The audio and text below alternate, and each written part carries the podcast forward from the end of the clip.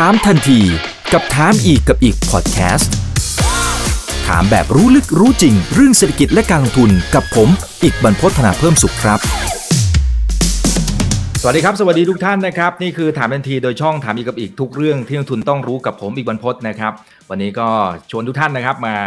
พบกับโอกาสในการลงทุน แล้วก็ควบคู่ไปกับการลดหย่อนภาษีด้วยนะครับในช่วงโค้งสุดท้ายของปี 2014 นะครับ วันนี้ได้รับเกียรติจากคุณชาคริตพืชพันธ์ครับผู้ช่วยกรรมการผู้จัดการอาวุโส สายบริหารกองทุน บริษัทหลักทรัพย์จากการกองทุน MF4 ครับ สวัสดีครับพี่ชาคริตครับผม สวัสดีครับสวัสดีครับ ครับผมอ่าคนไหนที่เข้ามาแล้วก็ฝากกดไลค์กดแชร์กันด้วยนะครับ Facebook YouTube Twitter แล้วก็ทาง Clubhouse ตอนนี้เรามี TikTok แล้วด้วยนะครับท่านไหนที่เล่น TikTok อยู่ก็ไป Follow กันได้นะครับ นะฮะก่อนอื่นก่อนที่จะคุยในเรื่องของโอกาสในการลงทุนนี่นะครับ ต้องอัปเดตข่าวเล็กน้อยนะครับ ก่อนที่เราจะเข้ารายการเมื่อสักครู่นี้เองประมาณสัก2-3นาที ทางฝั่งของไฟเซอร์เขาออกตัวผลวิจัยในเบื้องต้นนะครับ บอกว่าถ้ามีการ boost เข็ม3นะแต่ว่าเป็นไฟเซอร์เนี่ยก็จะสามารถที่จะรับมือกับไอตัวโควิด -19 โอไมครอนได้ก็ถือว่าเป็นข่าวดีนะครับอ่าเพียงแต่ว่าโอเค แต่ละประเทศสูตรอะไรอันนั้นก็ว่ากันนะครับ อาจจะไม่เหมือนกันนะ แต่อย่างน้อยเราเห็นแสงสว่างที่ปลายอุโมงค์แล้วนะครับ โอเคนะฮะเดี๋ยวระหว่างทางเดี๋ยวอาจจะมีอัปเดตด้วยนะครับว่าตลาดหุ้นทั่วโลกนะครับอเมริกายุโรปเนี่ยตอบรับกันอย่างไรนะครับโอเค ทีนี้มาดูทางฝั่งของ S S F I M F นะในช่วงโค้งสุดท้ายแบบนี้เนี่ยการที่จะเลือกนะครับว่าเอ๊ะจะไปทาง S S F หรือว่าไป I M F เนี่ยจะไปทางไหนดีครับพี่ชาคิดมันจะมีหลักคิดยังไงดีฮะตอนนี้ผมว่าหลายคนก็โอ้คิดหนักเหมือนกันนะอีกแค่ประมาณ2อสสัปดาห์เองครับจริงๆ โดยความหมายของแต่ละกองนะฮะเช่นว่า RMF ก็คือ Retirement Mutual Fund นะจริงๆจุดประสงค์หลักของกองนี้นะฮะก็เพื่อต้องการให้ท่านออมเพื่อการเกษียณนะครับเป็น RMF นะซึ่งซึ่งผมคิดว่าหลักคิดง่าย ๆ ก็คือว่าการออมที่มีวินัยนะอันนั้นก็คือเป็นจุดที่ดีที่สุดนะซึ่งตัวที่จะทำให้เรามีวินัยได้ดีมากก็คือตัว RMF นะครับ เพราะว่าโดยกฎวิธีการก็คือ ต้องซื้อต่อเนื่องใช่ไหมครับ แล้วก็ปัจจุบันเนี่ยกฎที่ออกมาเนี่ยมันก็การซื้อ RMF กับ SSF การเป็นลดหย่อนภาษีก็ไม่ค่อยมีความแตกต่างกันมากนักนะครับ เพราะฉะนั้นถ้าเรามีจุดมุ่งหมายนะในการออมโดยมีวินัยอย่างต่อเนื่องเนี่ยผมก็ RMF จะเป็นคำตอบที่ที่เหมาะสมนะครับ อย่างไรก็ตามก็ต้องพิจารณาถึงแผนการใช้เงินด้วยนะครับ สมมติว่าท่านมีแผนการใช้เงินในช่วงระยะ 10ปีข้างหน้านะเพราะว่า S F โดยเฉพาะคนวัยหนุ่มที่ไม่เกิน 45เนี่ยนะก็อาจจะมองว่า S S F มัน 10 ปี ก็จะสามารถนำเงินออกมาใช้ได้ อันนี้ถ้าท่านมีแผนที่จะใช้เงินในช่วงระยะเวลาประมาณนั้นตามแผนการใช้นะครับ ก็สามารถที่จะซื้อ S S ได้นะฮะแต่ว่าอีกอย่างหนึ่งก็คือท่านที่เป็นลูกจ้างนะที่มีรายได้สม่ำเสมออยู่แล้วนะครับ แล้วก็ สามารถที่จะออมได้ต่อเนื่องอันนี้ผมว่า RMF ไปเสริมในเรื่องของกองทุนสำรองชีพที่ท่านมีอยู่ส่วนหนึ่งแล้ว ก็น่าจะเป็นประโยชน์ในระยะยาวนะหรือว่าบางบริษัทอาจจะยังไม่มี ซึ่งอันนี้ก็จะเป็นตัวเชื่อมโยงที่ดีนะซึ่งก็จะต่างจาก S S F ในเชิงของท่านที่ประกอบอาชีพอิสระ หรือรายได้บางปีอาจจะมีความจำเป็นที่จะต้องมาช่วยลดหย่อนภาษีนะฮะ ก็อาจจะซื้อเป็นครั้งคราวได้ เพราะว่าไม่จำเป็นต้องซื้อต่อเนื่องในส่วน S S F นะอันนั้นคือคือในเชิงความยืดหยุ่นนะ S S F จะมีมากกว่านะแต่ผมผมคิดว่าการให้ความสำคัญเรื่องวินัยการออมนะแล้วก็เรื่องเรื่องเรื่องของอะไรฮะผลตอบแทนทบต้นระยะยาว ผมคิดว่าควรจะให้ความสำคัญกับ IMF ก่อน อ่าครับอ่าพี่แต่ว่าข้อจำกัดของแต่ละคนอะไรต่างๆ มันก็อาจจะไม่เหมือนกันนะครับ ถ้าอยากจะใช้ตังไวแต่ยังวัยรุ่นอยู่อันนี้ยกตัวอย่างนะครับ ก็ S S F นะครับก็ก็อาจจะเป็นคำตอบมากกว่าในในแง่ของการใช้ตังไวนะนะครับ แต่ว่าถ้าเป็นในมุมของการโอ้สะสมนะให้เงินมันทำงานให้มันทบต้นไปเรื่อยๆเนี่ย R M F มันดีกว่าอยู่แล้วนะมันเหมือนเป็นไฟบังคับนะพี่ชาคิดเพราะบางทีเนี่ยบางทีเราสมมุติว่าอะ S S F เนี่ยอะปีนี้ซื้อปีหน้าอาจจะไม่ซื้อก็ได้นะแต่ว่า IMF มันเหมือนไฟบังคับ เราเริ่มปั๊บ สตาร์ทเมื่อไหร่เนี่ยต้องไปแล้วนะฮะไม่งั้นเดี๋ยวลืมเนี่ยงานเข้าได้เหมือนกันนะครับเอออีกอย่างหนึ่งก็คือในในส่วนรายได้นะซึ่งซึ่งนโยบายใหม่ที่เพิ่งออกมาเมื่อปีที่แล้วนะครับ อันนี้ก็ค่อนข้างจะส่งเสริมคนฐานภาษีปานกลางนะครับ เพราะว่าแม็กสุดถ้าคนจะสามารถ saving ได้ได้ max สุดก็อยู่เงินเดือนอยู่ประมาณสักห้าหมื่นห้านะหรือเฉลี่ยประมาณหกแสนหกอันนี้ก็คือ30%ก็ตกประมาณ2 0 0แสนพอดีนะครับ ก็ก็อันนี้ก็คือ max สุด นะฮะส่วน vary จากนี้ไปก็ก็ใช้ตัวนี้เป็นตัวตั้งก็ได้นะเพราะฉะนั้นเราเห็นว่านโยบายเนี่ยก็ต้องการให้ให้ออมระยะยาวนั่นเองนะคนที่ฐานภาษีอยู่ประมาณระยะประมาณกลางๆเท่านั้นนะครับไม่ใช่ว่าคนที่มีรายได้สูงเหมือนสมัยก่อนที่เป็น LTF ที่ที่ออมได้ถึง 5 0 0แสนอะไรแบบนั้นนะครับครับผมโอเคนะครับคุณนัทพัฒน์นะครับบอกว่าเอ๊ะถ้าสมมติว่าเป็นคนที่รับจ้างทั่วไป เปิดขายขายของอะไรเงี้ยนะฮะแต่บังเอิญนะฮะไปกด S S F มาเนี่ยนะฮะทำยังไงได้บ้างหรือเปล่าครับ ไปกดกันยังไงครับไปกดบังเอิญได้ด้วยเหรอคุณนัทพัฒน์บังเอิญได้ด้วยเหรอจริง ๆ น่าจะต้องต้องมองก่อนนะก่อนที่จะกดเนี่ยแต่สมมติสมมติละกันสมมติไม่ว่ากันนะสมมติเผลอไปจริง ๆ เออ เออผมผมคิดว่าก็ก็ถือว่าเป็นเป็นการลงทุนระยะยาวในส่วนนั้นไปนะครับ แล้วก็ ปีปีถัดมามันก็มันก็จะเพิ่มพูนขึ้นเรื่อยๆและในที่สุดในช่วงระยะเวลา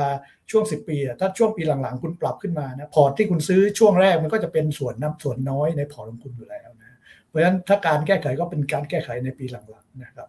แล้วก็ทำการสวิตชิ่งอะไรได้ได้ด้วยมีมีความยืดหยุ่นอยู่แล้วนะครับในส่วนนี้นะครับ อ่าจริง ๆ เป็นการตอบคำถามท่านถัดไปด้วยนะครับ คุณออเดย์เนี่ยบอกว่าเอ๊ะถ้าผู้จัดการกองทุนบริหารแล้วก็อาจจะไม่ได้ค่อยได้ดีมากสักเท่าไหร่ในเชิงของ performance เนี่ยในฐานะนักลงทุนเนี่ยเราทำอะไรได้บ้างคะนะเพราะถ้าขายออกไปมันก็ขายไม่ได้ตามเงื่อนไขนะเพราะมันล็อกเอาไว้อ่า SSF ก็คือ 10 ปีนะครับอ่าก็คือสวิชเมื่อกี้ที่พี่ชาคริตบอก ประเด็นนี้ผมคิดว่าเดี๋ยวผมจะอธิบายในเรื่องของการจัดพอร์ตที่เหมาะสมนะครับ เพราะฉะนั้นเพราะท่านจัดพอร์ตที่เหมาะสมว่าบางกองทุนอาจจะ underperform หรือว่าผลตอบแทนจะไม่ดีในบางช่วงแต่ถ้าท่านจัดพอร์ตเนี่ยมันจะสามารถทำให้ผลตอบแทนของท่านอยู่ระดับที่เหมาะสมได้นะเดี๋ยวเดี๋ยวจะช่วงจัดพอร์ตต่อไปแล้วกันนะครับอ่าได้ครับได้ครับ ผลตอบแทนก็จะมีความเหมาะสมในขณะที่ความเสี่ยงก็รับได้ด้วยนะครับในแต่ละคนนะอันนี้อันนี้เป็นประเด็นที่สำคัญมากนะครับ ทีนี้ถ้าสมมุติว่า ขอไอเดียหน่อย เพราะหลายคนจริง ๆ ส่งเข้ามาหลังไม่เยอะมากพี่ชาคิดบอกว่า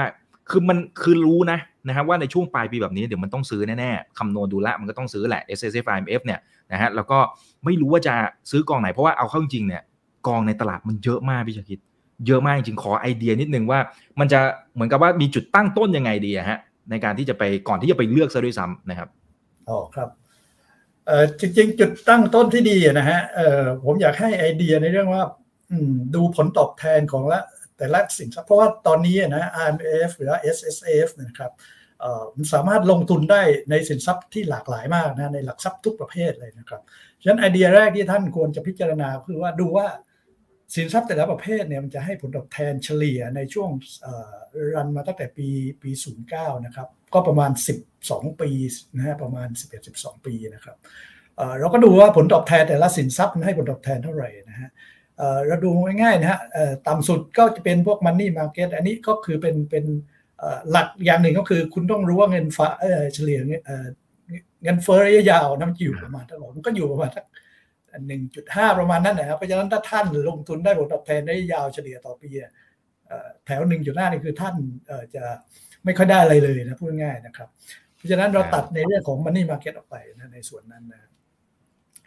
ส่วนถ้าเรามาดูหุ้นไทยนะครับ เฉลี่ยต่อปีประมาณสักสิบเปอร์เซ็นต์นิดๆนะครับ ซึ่งอันนี้ก็ใกล้เคียงกับหุ้นโลกนะครับ ก็อยู่ประมาณสักสิบเปอร์เซ็นต์นิดๆนะอันนี้ก็จะเป็นตัวที่ค่อนข้างจะสูงในตลาดนะส่วนตัวอื่นอาจจะเป็นพวกพวกกรีดพวกกอตี้ก็อยู่ประมาณแปดเปอร์เซ็นต์นะหรือว่าถ้าเป็นออยน้ำมันเนี่ยเห็นว่า long term เนี่ยไม่ค่อยดีนะจะติดลบด้วยซ้ำนะลบเล็กน้อยนะครับ หรือว่าเป็นทองก็อยู่ประมาณสักสี่เปอร์เซ็นต์นะอันนี้ก็คือเป็นหรือว่าตราสารหนี้มันก็อยู่ประมาณใกล้เคียงกับทองนะไทยไทยหุ้นตราสารหนี้ไทยก็อยู่ประมาณสักสามถึงสี่เปอร์เซ็นต์นะอันนี้ก็คือเป็นไอเดียแรกที่ที่ท่านควรจะมีก่อนว่าแต่ละสินทรัพย์เนี่ยในระยะยาวแล้วเฉลี่ยผลตอบแทนมันอยู่ประมาณเท่าไหร่นะครับเพราะฉะนั้นในเมื่อท่านมีไอเดียนี้ แต่ว่าอย่าลืมว่ากองประเภทนี้นะจะเป็นกองที่ลงทุนระยะยาวนะเป็นสิบปีนะครับใช่ครับ เพราะฉะนั้นความผันผวนนะฮะซึ่งในในตารางนี้มันก็มีอันนี้ค่อนข้างจะเป็นศัพท์เทคนิคเล็กน้อยนะฮะเราดูในเรื่องของเรียกว่า standard deviation หรือความผันผวนนะฮะความผันผวนมันจะสูงบางสินทรัพย์เช่นหุ้นเนี่ยจะเป็นความผันผวนสูงมากนะแต่ว่าอย่าลืมว่าการลงทุนระยะยาวเนี่ยบางปีมันอาจจะขาดทุนได้ แต่ว่าในระยะยาวจริงๆเนี่ยเฉลี่ยเนี่ยก็คือ ถ้าท่านถือ 10 ปีเนี่ยดังที่ผมเอาตัวเลขมาให้ดู ท่านโอกาสขาดทุนเนี่ยน้อยมากนะฮะน้อยมาก นะครับถ้าเราลงทุนในในตลาดหุ้นนะครับ เพราะฉะนั้นถัดจากนี้เมื่อท่านมีไอเดียในเรื่องว่าจะลงทุนอะไรไปแล้วนะฮะสิ่งที่ผมอยากจะจะให้ความเห็นก็คือในเรื่องเราเรียกว่าเป็นเป็นเทรนด์ใหญ่ของโลกนะฮะซึ่งปัจจุบันเนี่ยถ้าเราเราเน้นจากสินทรัพย์ที่มีอยู่นะฮะเห็นว่า return ของของหุ้นนี่แหละ จะเป็น return ที่ตราสารทุนนะที่เป็น return ที่น่าสนใจนะถ้าเทียบกับตราสารอื่น ในระยะยาวนะครับเพราะฉะนั้นการมองเลือกลงทุนเนี่ยเราควรมองในเรื่องของเทรนด์ใหญ่นะเทรนด์ใหญ่จริงๆในโลกเนี่ยมันมีอยู่อยู่สี่ห้าเทรนด์ด้วยกันนะเทรนด์แรกเนี่ยเราเห็นว่า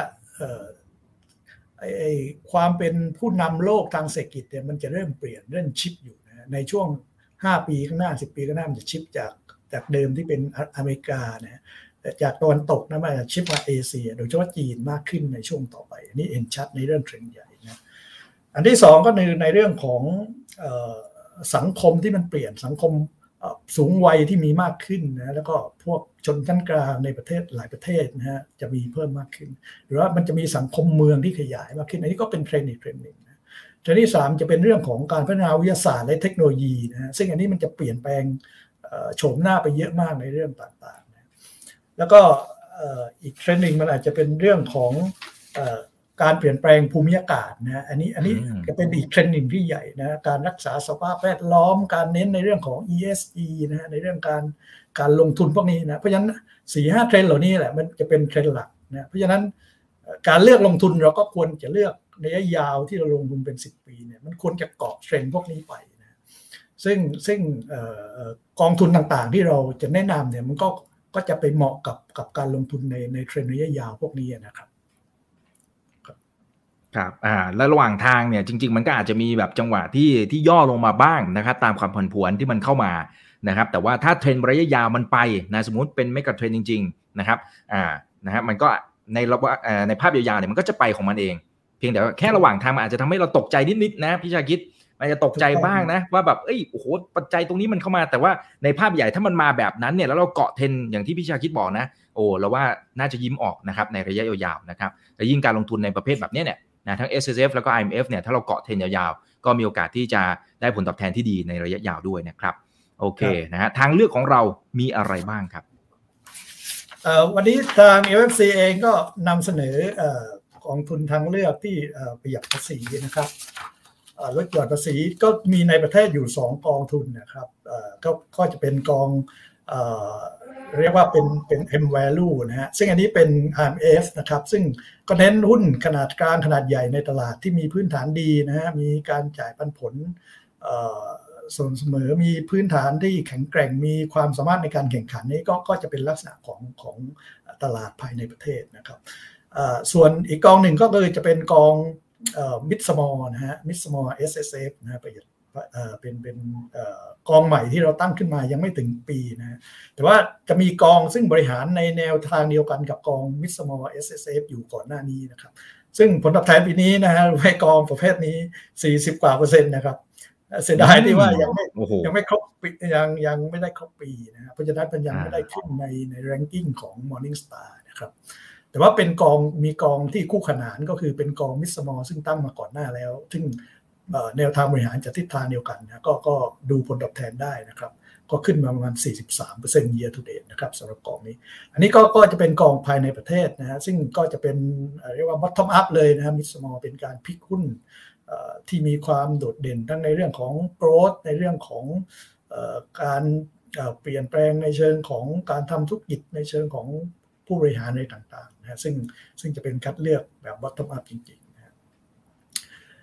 แต่สำหรับกองต่างประเทศเองนะฮะทีมใหญ่วันนี้ที่จะนำเสนอนะฮะก็ก็จริงๆก็มี 3 ทีมด้วยกันนะครับทีมแรกที่ที่อยากจะคุยกันก็คือดังที่ผมเรียนเทรนด์ใหญ่ๆในในเบื้องต้นมาแล้วนะในเรื่องของเทรนด์ในเรื่องของการเปลี่ยนแปลงทางด้านสังคมก็ดีนะฮะการเปลี่ยนแปลงทางเทคโนโลยีก็ดีอะไรพวกนี้นะเพราะ ฉะนั้นเราจะเน้นในเรื่องที่ว่าเป็น global focus นะฮะเป็น quality growth นะซึ่งซึ่งกองนี้จะเป็นกองที่คัดเลือกหุ้นที่มีความแข็งแกร่งมีความได้เปรียบในการแข่งขัน แล้วก็มีความเติบโตต่อเนื่องระยะยาวนะครับเป็นกองแรกของ IMF เราเรียกว่า MFC Global Focus เพื่อการเลี้ยงชีพนะครับกองที่สองก็จะเป็นเดี๋ยวเดี๋ยวเพราะว่าจะมีรายละเอียดในแต่ละกองได้ครับ อันนี้เป็นออเดอร์ก่อนนะฮะ เป็นออเดอร์ให้เห็นภาพกว้างๆก่อนมุมที่สองก็จะเป็นมุมในเรื่องของของ renewable energy นะเพื่อการเลี้ยงชีพนะซึ่งกองนี้ก็ก็จะเป็นกองที่จะ IPO พรุ่งนี้นะพรุ่งนี้ถึงวันที่ 21 นะครับ เป็น IMF อีกกองหนึ่ง ซึ่งกองแม่ก็ก็ผลทำงานดีมากนะ อันนี้ก็เป็นกองที่ผมเรียนนะเป็นตอบรับในเรื่องของวิทยาศาสตร์ในเรื่องของ global change นะในเรื่องของ climate change ในเรื่องของ ESG อะไรต่างที่ที่เหมาะสมนะส่วน S F F เนี่ยก็จะจะกองที่ที่เหมือนกับกอง IMF กองหนึ่งก็คือ FFC Global Focus อันนี้คือกองเดียวกันนั่นเอง แต่ว่าเป็นคนละประเภทกันคนละชนิดกันแค่นั้นเองนะอีกกองหนึ่งก็ Renewable ก็ก็นี้ออกมาก่อนก่อน IMF นะฮะแต่เป็นกองเดียวกันนะกองแม่เป็นกองเดียวกันที่ฟิดเดอร์ส่วนกอง SF อีกกองหนึ่งที่ที่ ช่วงที่ผ่านมานะฮะนั่นคุณอาจจะเห็นว่าจีนเนี่ยยังน่าสนใจหรือเปล่านะแต่เราคิดว่า China Equity กองนี้เพื่อการออมนะก็เป็นจังหวะที่ดีอีกช่วงหนึ่งนะที่นักทุนน่าจะเริ่มเข้าไปพิจารณานะครับ ก็ก็นำเสนอกองกองประมาณถ้าเป็นกองจริงก็ประมาณห้ากองนะแต่ว่าถ้าดูตามประเภทมันจะเป็นเจ็ดเจ็ดนะครับ อืมครับ อันนี้ก็ก็จะมาดูในในลงรายละเอียดอีกนิดนึงนะครับ ก็ดังเรียนนะทีม growth ในเรื่องของของ quality growth เนี่ยก็คือเลือกบริษัทที่คุณภาพดีนะมีฐานะการเงินแข็งแกร่งในในกองที่ชื่อว่าเป็นเป็น global focus นะครับในกองนี้นะฮะจะเป็น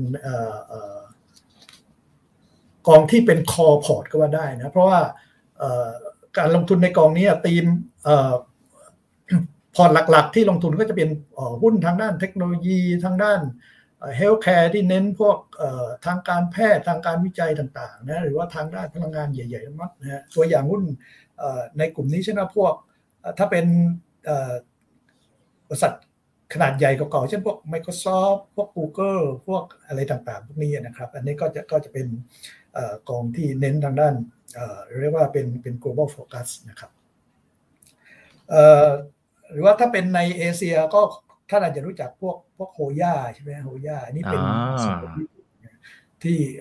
เป็นบริษัทที่ทำวิจัยทางด้านเครื่องมือทางการแพทย์เยอะมากนะถ้าเราอาจรู้จักในเรื่องของแว่นตานะอันนี้ก็เป็นธุรกิจหนึ่งใช่ไหมฮะเลนนะเลนนะฮะอันนี้ก็ก็จะเป็นcore หลักของพอร์ตนะซึ่งกองนี้จะเป็นกองที่เรียกว่าในยาวแล้วความผันผวนเนี่ย อาจจะน้อยกว่ากองนะครับ ก็เป็นควรจะเป็น core พอร์ตตัวหนึ่งสำหรับการลงทุนนะครับสำหรับธีมต่อไปก็อาจจะเป็นพวก sustainable energy นะฮะอันที่ที่ผมได้เรียนนะครับ ก็ก็จะเป็นในเรื่องของ climate change นะตัวนี้ก็จะเน้นในเรื่องของบริษัทที่ทำเกี่ยวกับพวก renewable เกี่ยวกับพวกเทคโนโลยีที่ช่วยเพิ่ม efficiency ในเรื่องของอะไรพวกนี้นะครับ ก็ก็จะทำให้ เป็นเทรนด์ระยะยาว ซึ่งเราคิดว่าการลงทุนเพื่อเพื่อระยะยาวอย่างนี้ก็ก็เหมาะสมนะซึ่งถ้าเราดูผลตอบแทนนะเช่นว่าในกองแรกที่ผมได้เรียนเป็นของ BlackRock นะฮะ sustainable energy กองนี้นะถ้าดูผลตอบแทนเนี่ยสามปีเนี่ยร้อยสามสิบเปอร์เซ็นต์นะครับซึ่งซึ่งสูง อันนี้จะเป็นกองแรก อันนี้จะเป็นกองแรกจะเป็น global focus fund นะสามปีเนี่ยต่อปีอันนี้ต่อปีเฉลี่ยนะฮะ ประมาณยี่สิบเจ็ดจุดเจ็ดนะครับ ถ้าเราเทียบกับเบนช์มาร์กของกอง ซึ่งใช้ MSCI All Country เนี่ยก็ตกประมาณ 18นะก็สามารถทำได้ดีกว่าเบนช์มาร์กค่อนข้างเยอะมากนะก็ดังที่ผมเรียนนะครับ ในพอร์ตก็จะมี Microsoft นะฮะ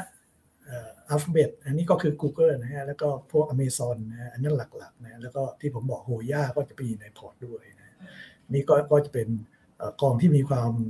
น่าสนใจในระยะยาวมากสำหรับ ที่เน้นพวก quality good quality แล้วก็มีการบริหาร track record ที่ยาวนานนะครับ มาซึ่งผลตอบแทนก็น่าพอใจทีเดียวสำหรับกองประเภทนี้นะครับ อืมอืมครับ ก็ล้วนแล้วแต่เป็นหุ้น big name นะที่คนไทยเนี่ยรู้จักเป็นอย่างดีเลยนะครับ แต่ว่าอาจจะไม่แบบไม่ได้เป็นสตาร์ทอัพที่ record น้อยๆนะครับ อันนั้นอาจจะมีความผันผวนนะฮะแล้วก็ เราอาจจะจัดไว้บ้างในพอร์ต แต่ว่ากองนี้อาจจะไม่ได้เน้นประเภทนั้นมากนะเขาเรียกว่าเป็น good quality growth potential business นะฮะในในธุรกิจพวกนี้นะซึ่งบริหารโดยทริ n นิดเดิลนะฮะโกบบริษัทอ่าครับ ซึ่งอันนี้มีทั้ง IMF และ SSF ด้วย ใช่ครับกองนี้มีมีทั้ง IMF แล้ว SSF นะครับอ่าครับพอ Morning Star ให้เรตติ้งก็ก็เป็น Morning Star 5ดาวนะครับ แล้วก็เป็น Morning Sustainability ด้วยนะครับครับเอ๊แต่แต่ดูเหมือนว่ากองนี้จะเน้นไปทางพวกไอทีอันนี้พอสมควรเลยแล้วก็เป็นพวกสุขภาพ ใช่ครับ ถ้าเราดูน้ำหนัก weight นะจะมีอยู่ในไอทีประมาณสี่สิบเปอร์เซ็นต์สี่สามเปอร์เซ็นต์ครับครับในขณะที่ benchmark มาอยู่ประมาณยี่สองเปอร์เซ็นต์ healthcare ก็ห้าสิบสี่เปอร์เซ็นต์นะครับก็จะ ก็ต้องยอมรับว่าในในช่วงที่ผ่านมานะหุ้นขนาดใหญ่ในกลุ่มเทคโนโลยีในพวก healthcare เนี่ยก็จะเป็นหุ้นที่เปอร์ฟอร์มค่อนข้างดีนะแล้วก็มี track record ที่ดีนะครับอ่าครับโอเคนะฮะอันนี้กองแรกนะครับโอเคอ่าถัดมานะครับมาดูอันที่สองเลยครับ ถัดมานี่เราเรียกว่าเป็นกองเอ่อ renewable นะฮะเป็นเป็น FFC renewable energy นะฮะเอ่อ ซึ่งอันนี้บริหารโดยเอ่อโดย BlackRock นะครับเอ่อวันนี้จะเน้นในเรื่องของของเอ่อนโยบายภาครัฐที่ช่วงหลังนะฮะจะต้องมีการประชุมตกลงกันในเรื่องการลดก๊าซเรือนกระจกนะฮะซึ่งทางประเทศไทยเองก็ไปไปประชุมมานะฮะแล้วก็หลาย ๆ ประเทศก็ตอบรับในเรื่องนี้ร้อยดังเช่นในในยุโรปเนี่ยจะมีความคืบหน้ามากนะเช่นว่าในอังกฤษเองเนี่ยคิดว่าประมาณ 2030นะก็จะไม่มีการผลิตรถที่ใช้สันดาปภายในนะใช้แก๊สโซลีนจะไม่มีรถใหม่ประเภทนั้นออกมาแล้วก็หลาย ๆ ประเทศนะก็ก็จะมีการใช้นโยบายเกี่ยวกับพวกการการลดการปล่อยก๊าซเรือนกระจกค่อนข้างจะมากนะครับเพราะฉะนั้นกองนี้ที่เราให้ความสำคัญก็คือมันสนับสนุนในเรื่องของของ policy ภาครัฐอะไรต่างๆ ด้วยนะแล้วก็การมีเทคโนโลยีพวก innovation อะไรต่างๆ มันทำให้ในเรื่องของ การผลิตพลังงานทางเลือกนะมันสามารถที่จะแข่งขันกับใช้ไอ้พวกฟอสซิลเดิมได้ทีเดียวนะเรื่องของ cost อะไรต่างๆ efficiency ต่างๆ มันดีขึ้นมากในช่วงหลังนะเพราะฉะนั้นกองที่เราไปลงเนี่ยนะอย่างนี้ว่ากองแรกเนี่ยจะเป็นกอง next era ของของ next era energy อันนี้เป็นบริษัทพลังงานขนาดใหญ่ในอเมริกานะซึ่งเขาเป็นผู้นำในเรื่องของของ การผลิตพลังงานไฟฟ้าจากพลังงานแสงอาทิตย์พลังงานลมนะซึ่งเป็นบริษัทที่ใหญ่มากในอเมริกาครับก็ก็แล้วก็อาจจะมีทุกอย่างอื่นอีกอีกเยอะแยะนะแต่เกี่ยวพลังงานอ่าแล้วก็เป็นเป็นพลังงานที่ที่ส่วนมากก็จะเน้น renewable นะอันนั้นก็เป็นพลังงานในอเมริกานะฮะแล้วก็เราอาจจะเห็นเอ่อ RWE อันนี้เป็นบริษัทพลังงานขนาดใหญ่ในยุโรปนะในเยอรมันนะซึ่งซึ่งก็ ก็ผิดพวก renewable พวกประเภทนี้เยอะมากเหมือนกันในในยุโรปนะครับนอกจากนี้เราก็จะมีบริษัทอื่นๆนะฮะที่ที่เน้นในเรื่องของพวกอาจจะพวกที่ที่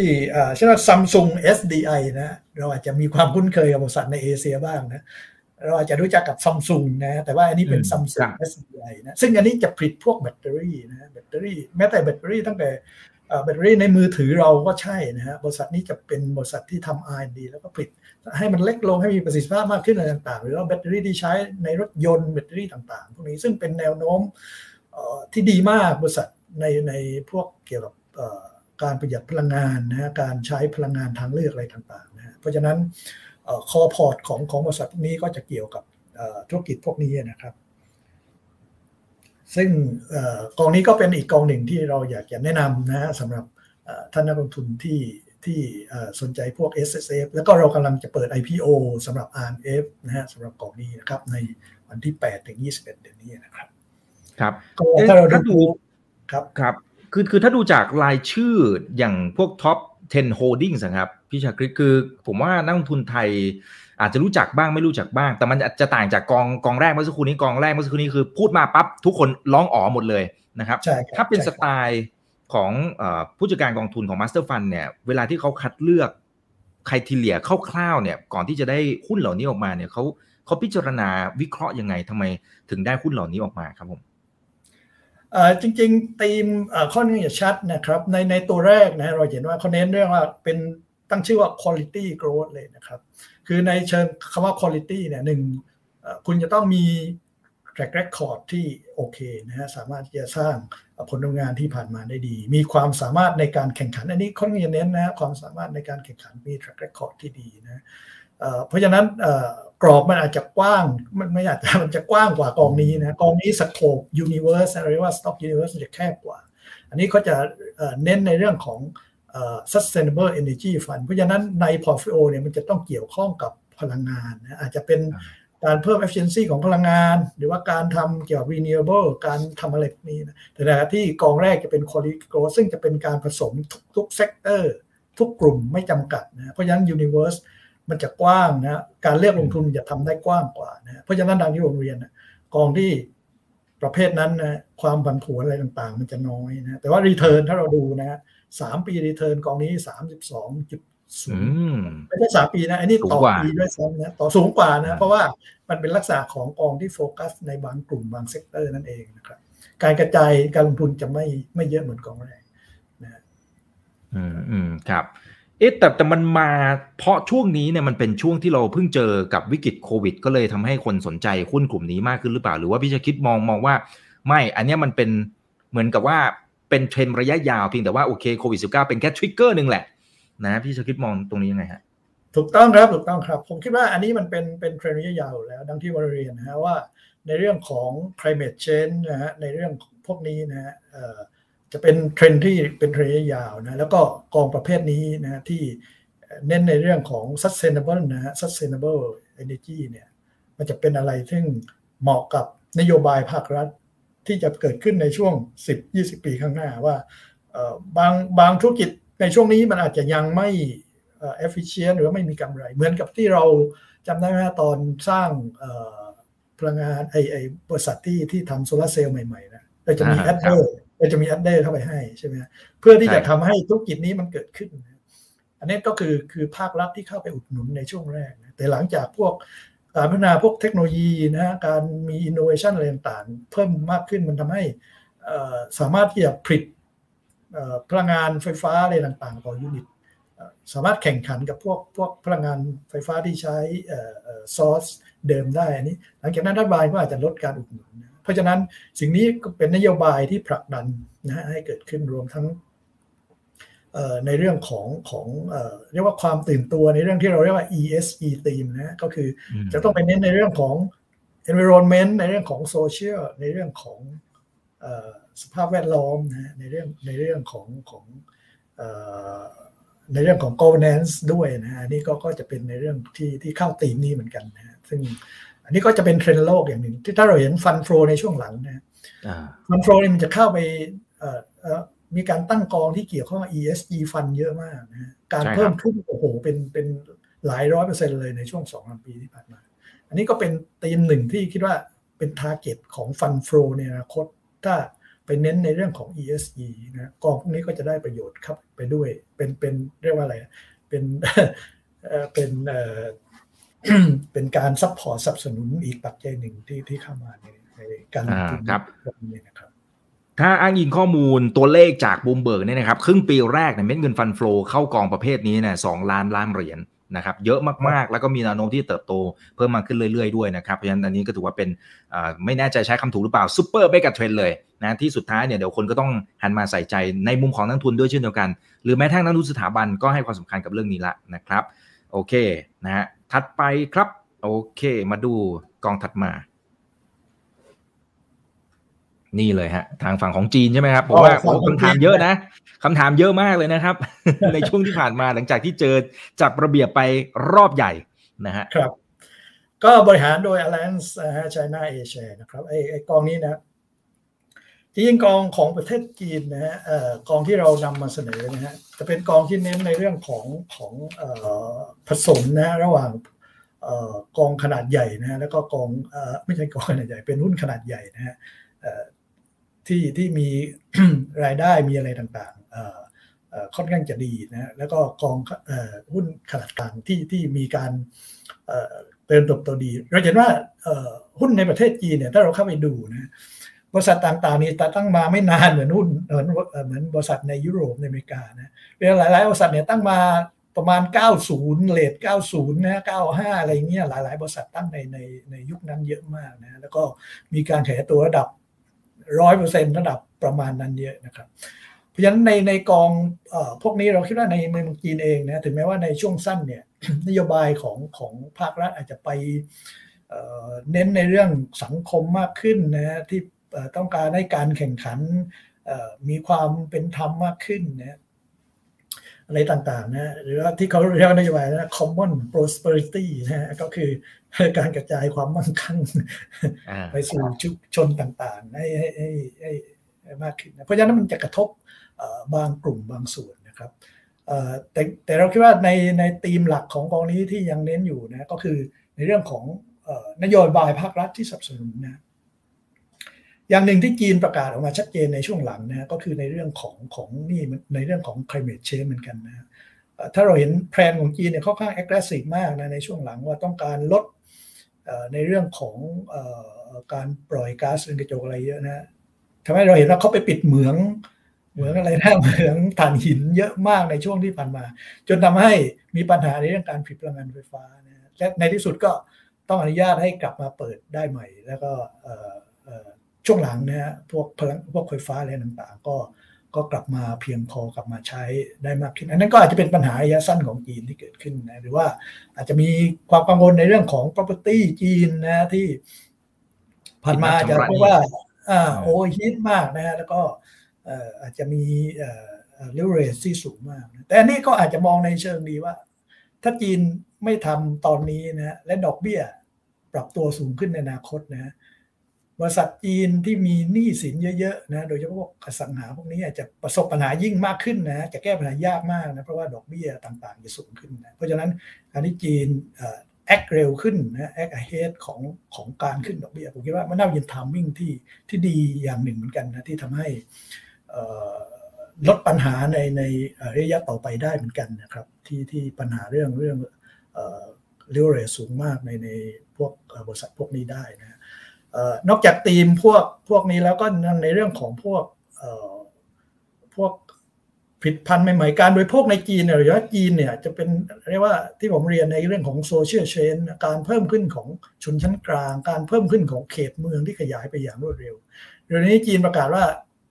ไม่มีคนจนอีกแล้วใช่ไหมเพราะฉะนั้นเราเห็นว่ากำลังซื้อมหาศาลของจีนนะที่ที่ยังคงมีอยู่ อันนี้ก็ก็จะเป็นธีมการ consumption ภายในประเทศนั่นเองนะ ที่ที่ที่ผ่านมาจีนอาจจะ benefit จากในเรื่องของการผลิตป้อนโลกนะฮะประเทศต่างๆนะแต่ต่อไปพอจีนมีมีรายได้มีกำลังซื้อเพิ่มขึ้นนะการผลิตออกไปขายคนทั่วโลกก็ก็อาจจะมีความจำเป็นน้อยลงนะดังนั้นการบริโภคภายในก็จะเป็นตัวสนับสนุนได้ดีขึ้นนะแล้วก็เราคิดว่าบริษัทที่ที่กองนี้เลือกลงทุนนะเราจะเห็นว่า บริษัทแรกนะฮะจะเป็นชื่อว่าบริษัท contemporary นะฮะ contemporary ตัวนี้นะ ซึ่งบริษัทนี้จะ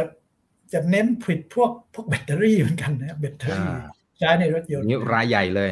รายใหญ่เลยฮะรายใหญ่เลยเราเห็นว่าเมืองไทยที่บริษัทผลิตรถยนต์ที่เข้ามาอะไรนะฮะชื่อเกรดเกรดวอลชนะใช่ไหมอ่า ครับอันนั้นก็เป็นเป็นบริษัทชั้นนำสัตว์หนึ่งของจีนทีเดียวที่ที่ผลิตรถยนต์เพราะจีนบริษัทแรกที่ที่กองนี้ลงทุนนะก็คือพวกผลิตพวกเกี่ยวกับแบตเตอรี่นั่นเองนะซึ่งอันนี้ก็ CATL อ่าใช่ ซึ่งซึ่งนอกจากบริษัทบริษัทนี้แล้วเราไปเห็นถึงบริษัทที่ที่หลากหลายนะอีกบริษัทหนึ่งบริษัทที่ชื่อว่าบริษัท East Money ใช่ไหม East Money Information ซึ่งบริษัทนี้ก็ก็น่าสนใจมากนะบริษัทนี้ทำอะไรบริษัทนี้คือขายข้อมูลนะไม่น่าเชื่อว่าบริษัทนี้จะกำไรโอ้โหมหาศาลเนี่ยคือข้อมูลที่เขาขายอาจจะเป็นข้อมูลตลาดททั่วโลกเลยก็ว่าได้นะตลาดหุ้นทั่วโลกรวมทั้งตลาดในประเทศจีนด้วยบริษัทต่างๆในประเทศจีนมันมีทั้งข้อมูลที่ที่ต้องจ่ายเงินและข้อมูลที่เป็นเป็นดัตต้าเบสอะไรต่างๆนะ มีคนวิสิตเว็บไซต์ของเขาวันหนึ่งนะฮะ วันหนึ่งเนี่ยยี่สิบกว่าล้านยี่สิบกว่าล้านคนซึ่งซึ่งเราคิดว่านอกจากก็ได้รายได้จากการขายข้อมูลโดยตรงให้กับผู้ที่ต้องการแล้วนะโฆษณาต่างๆ ก็ก็สามารถที่จะขายได้ด้วยนะ เพราะการที่มีคนวิสิตวันหนึ่งโอ้โหยี่สิบกว่าล้านนะฮะโอ้โหมันเป็นอะไรที่ที่น่าสนใจมากนะ เพราะฉะนั้นเป็นเป็นบริษัทที่หายากนะฮะที่ที่ขายข้อมูลแล้วก็มีรายได้เติบโตสูงมากนะอันนี้ก็ก็เป็นการลงทุนอีกบริษัทหนึ่งนอกจากนี้ก็จะเป็นทางด้าน finance ก็มีนะ CITIC อันนี้ก็ก็หลายท่านคงรู้จักนะ CITIC ซิกเอ่อ security นะซึ่งอันนี้ก็มีในเมืองไทยก็ก็มีนะ CLSA ซึ่งก็ก็ CITIC ก็เป็นคนถือหุ้นนั่นเองนะอ๋อครับครับ อันนี้ก็มีทำธุรกิจหลักทรัพย์นะครับ แต่ว่าของเขาหลักทรัพย์เนี่ยทำทำพวกทั้ง IPO ทำพวกอะไรเราก็เห็นว่าโอ้โหเมืองจีนเนี่ยการซื้อขายหลักทรัพย์เนี่ยมันบูมขนาดไหนใช่ไหมที่ผ่านมา แล้วก็มีสาขาทั่วโลกด้วยนะครับ อีกบริษัทหนึ่งถ้าเป็นทางด้านการเงินก็เป็น China Merchant Bank เนี่ยนะฮะ China Merchant Bank อันนี้ก็ก็เป็นบริษัทชั้นนำเป็นธนาคารชั้นนำในจีนที่ทำธุรกิจการการทำธุรกิจ ธนาคารพาณิชย์ในจีนนะครับเราจะว่ากองทุนนี้จะลงทุนหลากหลายเหมือนกัน ทั้งในเรื่องของประโยชน์จากเทคโนโลยีการพัฒนาอุตสาหกรรมนะฮะประโยชน์จากเรื่องของคอนซัมชันภายในประเทศที่ขยายอย่างรวดเร็วนะแล้วก็บริษัทเกี่ยวกับพวกการเงินอะไรต่างๆนะแล้วก็ก็เกี่ยวกับพวก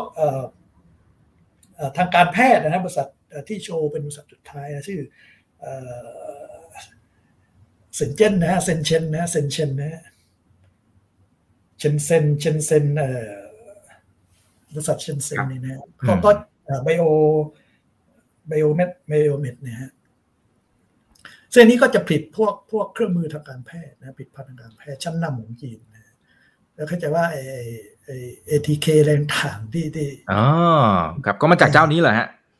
ก็ก็คิดว่าเป็นเป็นเจ้าหนึ่งที่เป็นรายใหญ่ที่ผลิตเหมือนกันนะครับอืมอืมก็เราเห็นว่าเออในจีนเนี่ยเออนอกจากในเรื่องของเอ่อความหลากหลายของธุรกิจนะแล้วก็ในเรื่องของของอุตสาหกรรมใหม่ๆนะ product ใหม่ๆนะอินโนเวชันที่ออกมาก็มีความน่าสนใจนะ แต่ว่านักลงทุนอาจจะกังวลในเรื่องความผันผวนบ้างนะฮะแต่ผมคิดว่าถ้าเราไปเลือกกองที่เขาสามารถ พิกอัพหุ้นที่ไม่มีผลกระทบ โดยตรงจากนโยบายที่ผ่านมานะผลกระทบมันก็จะไม่เยอะมากนะแล้วก็เราคิดว่าในที่สุดจีนก็สามารถที่จะกลับมาได้นะเพราะว่าโดยนโยบายของภาครัฐของเขานะซึ่งช่วงที่ผ่านมาก็ไปลดดอกเบี้ยใช่ไหมฮะลงมาเพื่อกระตุ้นเศรษฐกิจในเบื้องต้นแล้วนะและเราคิดว่ามาตรการกระตุ้นเศรษฐกิจในช่วงต่อไปหลังจากโควิดอะไรต่างสามารถ อยู่ในแผนอะไรต่างแล้วก็ก็น่าจะมีมากขึ้นนะซึ่งในส่วนจีนก็น่าน่าจะกลับมาแข็ตัวได้ได้ดีครั้งหนึ่งถึงแม้ว่าในในปีปีหน้าบางคนอาจจะกังวลนะ ปีนี้โตแปดปีหน้าโจห้าหรือเปล่าโตหกหรือเปล่ารอลงมาบ้างนะแต่ว่าผมคิดว่าการ pick หุ้นที่ดีแล้วก็ การที่จีนลดความร้อนแรงลงมา ก็ทำให้การขยายตัวในระยะยาวก็น่าจะไปได้ดีนะครับ ไม่ไม่เกิด bubble ไม่เกิดฟองสบู่แตกมันได้เกิดขึ้นในประเทศอื่นๆที่ผ่านมานะครับ อืมอืมครับ แต่ฝั่งของจีนเนี่ยมันก็มีความหินมีความยากพอสมควรในเรื่องของการลงทุนนะครับ master fund เนี่ยนะฮะสำหรับตรงเนี้ยก็คือ Alliance เนี่ยเขามีความเก่งในมุมไหนที่จะอย่างน้อยคือช่วยนักทุนรายย่อย ดีกว่าเราไปลงทุนเองว่างั้นเถอะนะครับพี่ชาคิด ใช่ครับใช่ครับซึ่งถ้าเราดูประสบการณ์นะฮะเขาเขามีประสบการณ์มาประมาณสิบเอ็ดปีนะที่ลงทุนในเอแชร์พวกนี้มานะฮะในชน่าเอแชร์นะครับ ก็คิดว่าโดยโดยประสบการณ์ที่ที่เขามีมายาวนานแล้วก็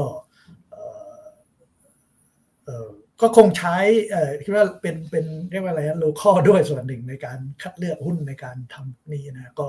ก็คิดว่าเออก็ช่วยทำให้ มีความเข้าใจในเทรนด์ธุรกิจในนโยบายในอะไรต่างๆ ได้ค่อนข้างจะดีนะครับเพราะว่าที่ผ่านมาเราเห็นว่าธุรกิจที่ได้รับผลกระทบจริง ๆ ก็อาจจะเป็นในเรื่องของอันแรกที่เห็นชัดที่สุดเรื่องเรื่องธุรกิจโรงเรียนกวดวิชาเกี่ยวกับการศึกษา อันนี้หุ้นโหลงมามหาศาลเลย แต่ว่ากองนี้ก็ไม่ได้ไปไปไปลงในธุรกิจพวกนี้นะครับ อืมอ๋อก็เลยรอด นะฮะไม่ได้รับผลกระทบในในส่วนนั้นนะครับนะฮะแล้วก็การที่ใช้คนโลเคอลนะครับที่อยู่ในพื้นที่เนี่ยจริง ๆ เขาจะเข้าใจบริบทได้มากกว่านะฮะการที่เราติดตามแค่ข่าวสารจากนอกประเทศนะครับเวลาข่าวนี้มาทีเราก็ตกกระจายทีหนึ่งนะนะแต่ว่าถ้าคนในพื้นที่จริง ๆเขาจะมองหาโอกาสได้ตลอดนะครับโอเคเออมีบางท่านก็บอกว่าจริง ๆ กังวลอยู่อย่างหนึ่งก็คือ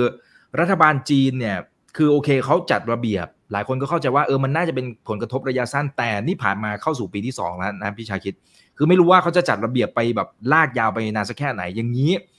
อ่าอาจจะถามต่อในมุมนี้ก็ได้นะครับ เช่นจริง ๆเขาถามผลกระทบ แต่ว่าอาจจะถามในมุมเช่น valuation เวลาที่เราให้กับทางฝั่งของประเทศจีนมันมันต้อง discount หรือเปล่าจากประเด็นที่เราเราก็ไม่รู้ไงว่าเฮ้ยเดี๋ยวเขาจะเดี๋ยวเขาจะต้องมีการจัดระเบียบลากยาวเป็นหนังม้วนยาวไปสักแค่ไหนยังไงฮะพี่ชาคริตมองประเด็นนี้ยังไงฮะเอ่อในในส่วนของจีนจริงถ้าพวกเพื่อการลงทุนเข้าไปลงทุนในนี้นะฮะ แน่นอน return ที่คุณต้องการ require มันอาจจะต้องสูงกว่าการไปลงทุนในประเทศที่ที่มีความเสี่ยงต่ำกว่าเล็กน้อยอยู่แล้วนะครับเพราะฉะนั้นมันมันก็ก็อาจจะต้องไป discover ในเรื่องของของเรียกว่าอะไร upside ของ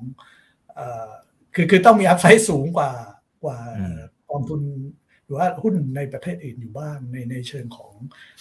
country risk ในในตัวพวกนี้นะครับ แต่แต่ผมคิดว่าการชิปในเรื่องของ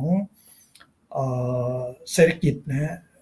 เราจะว่ามันก็มีข่าวดีมุมดีในเชิงเกี่ยวกับจีนอยู่พอจะเห็นได้อยู่บ้างเช่นว่า ความตึงเครียดระหว่างจีนกับอเมริกาเนี่ยช่วงหลังก็ก็มีมีการคาดว่าน่าจะมีข่าวในเรื่องการลดเรื่องทาริฟอะไรลงมาได้บ้างเหมือนกันคงไม่ใช่เป็นไปไม่ได้นะถ้าเราดูการให้ข่าวของเยนเล่นของอะไรที่ผ่านมาว่าจะมีการผ่อนคลายในตัวพวกนี้นะเพราะว่าจริงๆอเมริกาก็ ทำที่ผ่านมาก็ไม่ได้ช่วยในเรื่องของของขาดดุลการค้าของอเมริกาอะไรเลยนะไม่ต้องยิ่งขาดมากขึ้นด้วยซ้ำนะครับในในตัวนี้นะอ่า จริง ๆ เศรษฐกิจเขาพึ่งพากันซะด้วยซ้ำนะครับ ทั้งสองประเทศนะนะฮะโอเคนะครับ เพราะฉะนั้นในในพงในเชิงของผลกระทบนะครับ ก็อาจจะน้อยน้อยกว่าที่หลายคนอาจจะกังวลไปก่อนนะครับนะฮะตามที่เรากลัวกันไปนะ โอเคเดี๋ยวผมขอดูหน่อยนะครับ อืมนะฮะหลายท่านบอกว่า S S F 10 ปีขายไม่ได้ทั้งก้อนนะฮะเหมือน I M F ใช่ไหมครับนะคุณชาติชัยหรือคุณชัดชัยนะครับ เพราะมันต้องนับวันชนวันใช่ไหมครับพี่ชาคิดใช่วันชนวันฮะวันชนวัน อืมอืมนะฮะเพราะฉะนั้นมันก็จะเป็นลำดับแหละนะถ้าสมมติกองที่หนึ่งเนี่ย สมมติเราซื้อไปนับไปสิบปี ไอกองเนี้ยจะจะขายได้ถ้าสมมติวันชนวัน แต่กองที่สองก็ต้องรอต้องรอให้มันครบก่อนถูกไหมฮะมันก็จะเป็นลำดับอย่างนี้ไปเรื่อยๆ โอเคนะครับโอเคอ่าเข้าใจตรงกันนะครับ ทีนี้ทีนี้เนี่ยเนี่ยบางท่านก็คิดเหมือนผมเลยนะครับ บอกว่าเนี่ยไอ้หลาย ๆ กองที่พี่ชาคริตบอกไปเมื่อสักครู่นี้มันฟังดูดีหมดเลยอะนะกองนั่นก็ดีกองนี้ก็ดีเนี่ยนะครับ การที่เราจะพิจารณาว่าเอ๊ะกองนี้มันเหมาะสำหรับเราไหมนะฮะเราควรจะต้องมีวิธีคิดอย่างไร หรือแม้กระทั่งในมุมของการจัดพอร์ตนะว่าเออเราจะต้องจัดยังไงเหมือนที่พี่ชาคริตเกริ่นไว้ในตอนแรกเนี่ยนะฮะที่ที่เหมือนเป็นน้ำจิ้มให้เราตั้งแต่ตอนแรกเลยบอกว่าเฮ้ยการจัดพอร์ตจริงๆมันสำคัญ นะสำคัญไม่แพ้กับการที่เราไปเลือกกองที่ดีๆซะด้วยซ้ำนะนะเพราะว่าผลตอบแทนก็ยังคงมีโอกาสได้เติบโตอย่างสม่ำเสมอนะบางกองอาจจะมันอาจจะมีร่วงไปบ้างแหละ แต่มันต้องมีบางกองที่มัน outperform นะโดยภาพรวมมันก็จะไปได้ในขณะที่ความเสี่ยงเราสามารถรับได้ อยากให้พี่ชาคริตให้ไอเดียตรงนี้หน่อยนะครับเอ่อตอนนี้คือพูดในในเชิงกว้างๆในเรื่องของของการจัดพอร์ตก่อนการจัดพอร์ตแล้วการเลือกกองนะ ท่านที่สามารถติดตามข่าวสารนะ แล้วก็อยากจะเรียกว่าอย่างไงนะ อยากจะใส่ความคิดเห็นของตัวเองเข้าไปในการตัดสินใจอะไรนี่แหละหรือว่ามีเวลาติดตามอะไรพวกนี้นะ ท่านก็สามารถเลือกกองที่เรียกว่าหุ้นล้วนหรือว่าเป็นกองอะไรเงี้ยตราสารนี่มาผสมอะไรต่างๆ แต่ว่าท่านที่คิดว่าซื้อแล้วทิ้งไปเลยไม่สนใจ ท่านก็อาจจะพิจารณาเรียกว่าเป็นมิกซ์วันก็ได้นะ คือเขาสัดสัดส่วนไว้แล้ว ซื้อไปเลยกองประเภทที่มีสัดส่วนจะมีหุ้นอยู่ไม่ต้องไปผสมเองนะก็คือหุ้นหกสิบมีตราสารความเสี่ยงต่ำอยู่สี่สิบอะไรเงี้ยนั่นก็คือซื้อแล้วทิ้งเลยไม่ต้องไปทำ switching แต่นั่นก็คือเป็นเป็นมุมหนึ่ง แต่ในมุมที่สองที่ผมจะพูดถึงก็คือในมุมที่ท่านต้องการ active นะเรียกว่าเป็น active manager นะครับเป็นเป็น คนลงทุน active investor แล้วกันนะฮะที่ต้องการจัดพอร์ตผมจะให้แนวทางในการจัดพอร์ตอย่างนี้นะในการจัดพอร์ตจริงๆเนี่ยให้แบ่งออกมาสองส่วนนะส่วนหนึ่งเราเรียกว่าเป็น core port นะหรือว่าเป็นพอร์ตหลักนะที่คุณถือไว้แล้วก็อาจจะไม่จำเป็นต้องไปเปลี่ยนมันบ่อยมากนะผมอาจจะให้ส่วนนี้ไว้สักหกสิบเปอร์เซ็นต์นะเป็น core port อีกส่วนหนึ่งเราเรียกว่าเป็น satellite port นะ เป็น satellite เป็นเป็น เป็นดาวเทียมโคจรรอบรอบอยู่รอบรอบอยู่รอบรอบอันนี้ก็คืออยู่สี่สิบเปอร์เซ็นต์นะเพราะฉะนั้นท่านจัด core port นะฮะไว้หกสิบเปอร์เซ็นต์ไม่ต้องมายุ่ง แล้วก็ท่านมาเปลี่ยน satellite satellite เช่นกองประเภทไหนบ้าง เช่นกองที่เราเรียกว่าเป็น thematic นะเช่นอาจจะมีช่วงนี้ปีนี้สองสามปีข้างหน้า อาจจะมีกองพวก thematic เช่นว่า healthcare มีกองอะไรที่เป็นเรียกอะไรเป็น เซ็กซี่มีมีธีมที่เขาออกมาโปรโมทออกมาตรงนี้เขาเรียกว่าเป็นเอ่อเป็นเอ่อแล้วแม้แต่ China อะไรเงี้ยอาจจะเป็น satellite port ไปก่อนนะหรือว่าอาจจะเป็นกองเอ่อ renewable อาจจะเป็น satellite port นะอย่างผมอยากบอก core port เนี่ยถ้าผมจัดผมก็จะจัดกองไอ้ quality growth กองแรกฮะของของ MFC ที่มันสุดอันนั้นเรา เราจะเห็นไส้ในของกองของกองแล้วว่ามันจะ diversify มากนะอันนี้นะจะเป็นเอ่อเอ่อ core port ได้เลยนะเอ่อเป็น quality growth นะซึ่งจะเน้นหุ้นที่มีศักยภาพธุรกิจ แล้วก็มี track record ที่ดีแล้วก็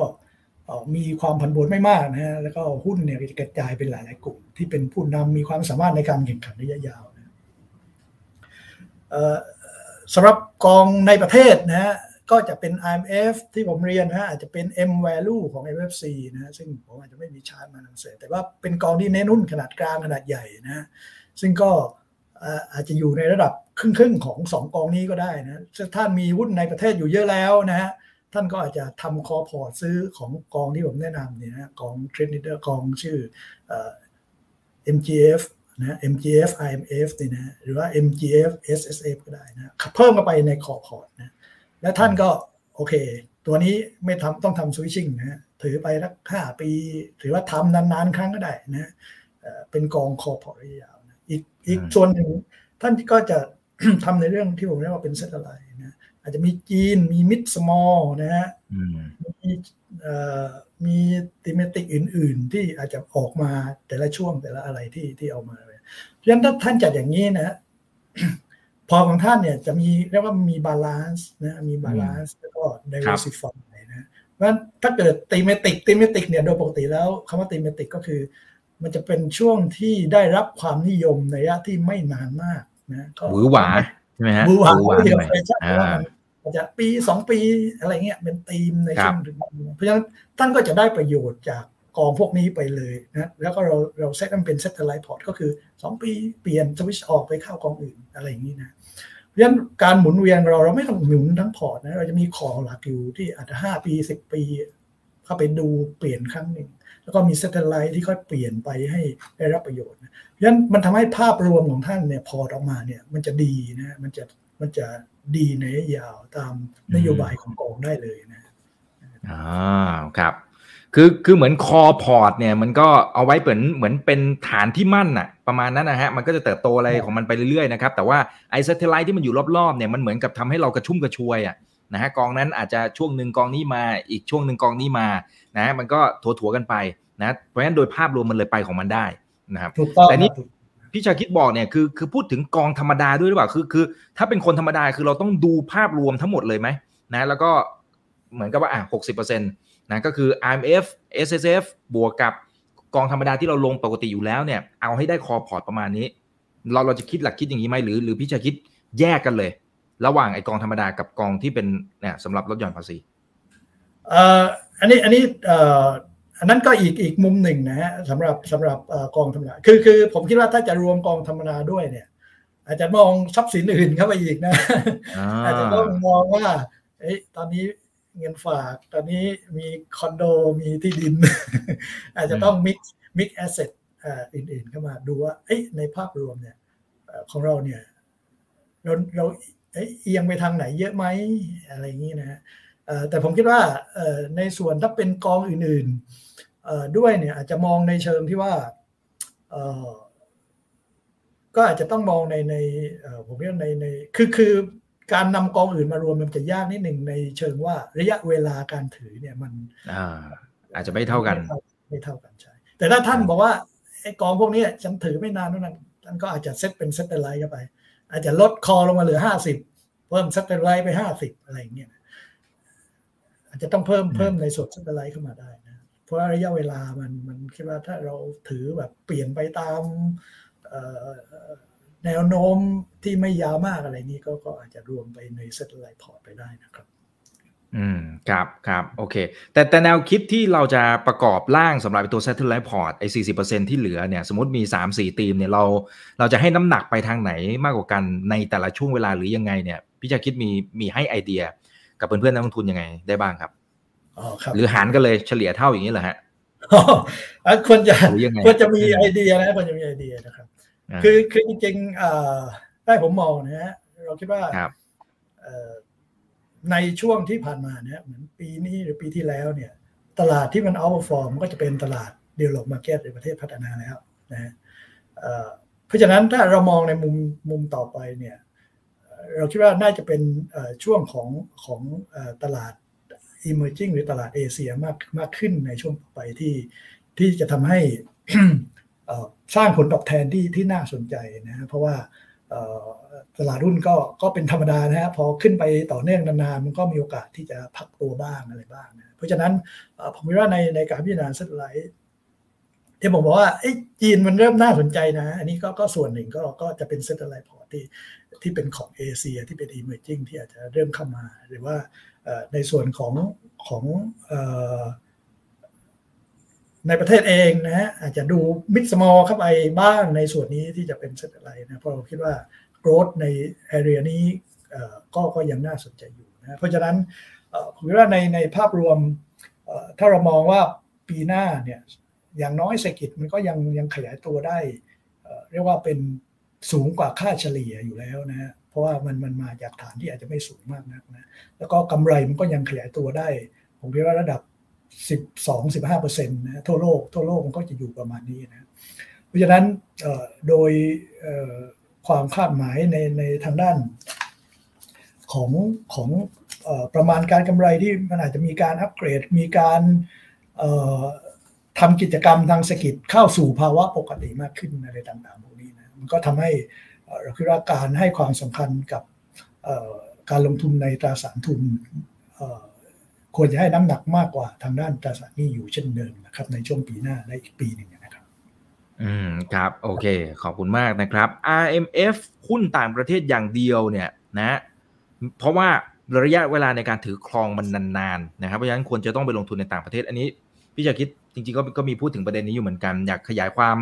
อตอบท่านนี้ด้วยไหมครับว่าเอ๊ะเป็นไอเดียในการลงที่ที่ที่เหมาะไหม โดยเฉพาะในสภาวะแบบนี้นะครับนะฮะที่สมมติหลายคนบอกว่าโอ้โห การลงทุนในต่างประเทศมันน่าจะมาแหละ โดยเฉพาะถ้าเราบอกว่าเอ้ยเราทิ้งไปนานๆเลยนะคนบางคนเนี่ยที่เราดูเราอยู่นะตอนนี้เนี่ยนะครับ อายุอาจจะไม่เท่าไหร่นะเราทิ้งไปนานๆเลย แล้วมีโอกาสที่มันจะขึ้นเออเราเราคิดอย่างนี้ได้หรือเปล่าพี่ชาคิดหรือมันต้องดูยังไงต่อ ขอบคุณคุณรณพบด้วยนะฮะอืมอ่าผมเรียอย่างนี้นะฮะคือข้อดีของของต่างประเทศที่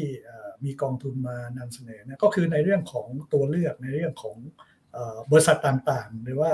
ที่เข้าไปเลือกลงทุนมันจะมีความหลากหลายมากกว่ากองทุนในประเทศ อันนี้ก็คือเป็นความได้เปรียบอย่างหนึ่งที่ที่นักทุนเห็นได้ชัดอยู่แล้วนะว่าในพอร์ตของกองต่างประเทศนะมันก็จะมีหุ้นที่เราอาจจะไม่รู้จักไม่คุ้นเคย เยอะอาจจะมีธุรกิจที่เมืองไทยไม่มี อันนี้ก็ก็เป็นทาง ก็คิดว่าเป็นเป็นความได้เปรียบของกองประเภทนี้ แต่ว่าอย่าลืมว่าแต่ละประเทศเนี่ยมันก็จะมีจุดแข็งนะมีความโดดเด่นของตัวเองอยู่นะแม้แต่ในประเทศไทยเราก็มีจุดเด่นของเรานะเพราะฉะนั้นส่วนหนึ่งเราก็ไปลงในต่างประเทศใน IBF ได้ไปอาศัยการพัฒนาในเรื่องของเทคโนโลยีใหม่ ๆ ในเรื่องของธุรกิจใหม่ ๆ ที่เมืองไทยอาจจะยังไม่มีเราก็ได้ประโยชน์แต่ในขณะเดียวกันเมืองไทยเราก็มีจุดแข็งในเรื่องของบางธุรกิจนะซึ่งอาจจะเกี่ยวข้องกับ ท่องเที่ยวเกี่ยวข้องกับพลังงานเกี่ยวข้องอะไรพวกนี้เราจะมีธุรกิจพวกนี้ ซึ่งซึ่งก็สามารถที่จะสร้างผลตอบแทนได้ดีนะแต่ว่าผมก็คิดว่าการผสมผสานในสัดส่วนที่ที่พอเหมาะเพราะว่ายังไงการลงทุนเนี่ยคุณจะต้องมีแล้วว่ามีมี ลงทุนใบเขาเรียกว่า local bias อ่าเพราะเราอาจจะคุ้นชินใช่ไหมฮะคุณอยู่ในเมืองประเทศนั้นๆเนี่ยคุณก็ต้องมีพอร์ตที่เกี่ยวข้องกับประเทศนั้น เพราะว่าอย่างน้อยหนึ่งคุณติดตามข่าวสารรู้ดีที่สุดอยู่แล้วในในในพวกนี้นะที่ที่จะต้องติดตามนะครับครับครับโอเคครับ ขอบคุณนะครับ คุณอำนาจบอกว่า NASDAQ คืนนี้เปิดมาน่าจะร่วงเพิ่มอ๋อเหรอฮะ คุณอำนาจนะครับ โอเคนะฮะ และอาจจะต้องมองจีมหรือว่าอย่างอื่นได้มั้งแล้วนะครับ งั้นพลิกคำถามนิดหนึ่งแล้วกันถ้าถ้าเป็นในมุมของของพี่ชาคิดเองเนี่ยคิดว่าอะอย่างทางฝั่งของจีนมันก็ล่วงลงมาเยอะนะครับ แล้วก็ไม่รู้มันจะจบเมื่อไหร่อย่างที่เราคุยตั้งแต่ตอนต้นเนี่ยทางฝั่งของอเมริกาถ้าไม่นับในช่วงสองสวันก่อนหน้านี้นะครับ ที่มีความกังวลนะครับ แล้วก็มีแรงขายออกมาเนี่ยนะแต่ว่าโดยภาพใหญ่ๆเนี่ยมันก็ขึ้นมาเยอะพอสมควรนะครับ แล้วก็ตลอดทั้งปีนี้ก็แทบจะ all time high แทบจะเป็นรายวันเลยเนี่ย ถ้าเป็นในมุมของของพี่คิดเองเนี่ยการที่จะ ให้น้ำหนักกับการลงทุนไม่ว่าจีนหรืออเมริกาในตอนนี้เทน้ำหนักไปฝั่งไหน เพราะอะไรนะครับผมว่าในมุมมองของอเมริกาเนี่ยเออโอเคเราต้องยอมรับว่าผลตอบแทนเนี่ยมีโอกาสเป็นบวก แต่ว่าจะน้อยกว่าปีที่แล้วนะคืออาจจะอยู่ระดับไม่ได้แบบโอ้โหสิบปลายปลายคงไม่ใช่แล้วนะปีหน้าเนี่ยคงไม่ใช่แล้วเพราะฉะนั้นเอ่ออาจจะอยู่สิบเนี่ยบวกลบอยู่แถว อาจจะอาจจะอยู่แบบ ไม่ไม่ได้สูงมาก อันนี้ต้องยอมรับว่าการที่ตลาดมันขึ้นมาขนาดนี้นะนะที่เมืองจีนเองผมว่าการที่ตลาดมันมันลงมาเยอะเยอะพอสมควรนะแล้วก็แน่นอนว่านโยบายทุกคนก็ก็คาดว่ามันคงยังไม่จบ มันคงลากยาวออกไปอะไรอย่างนี้นะอีกสักสัก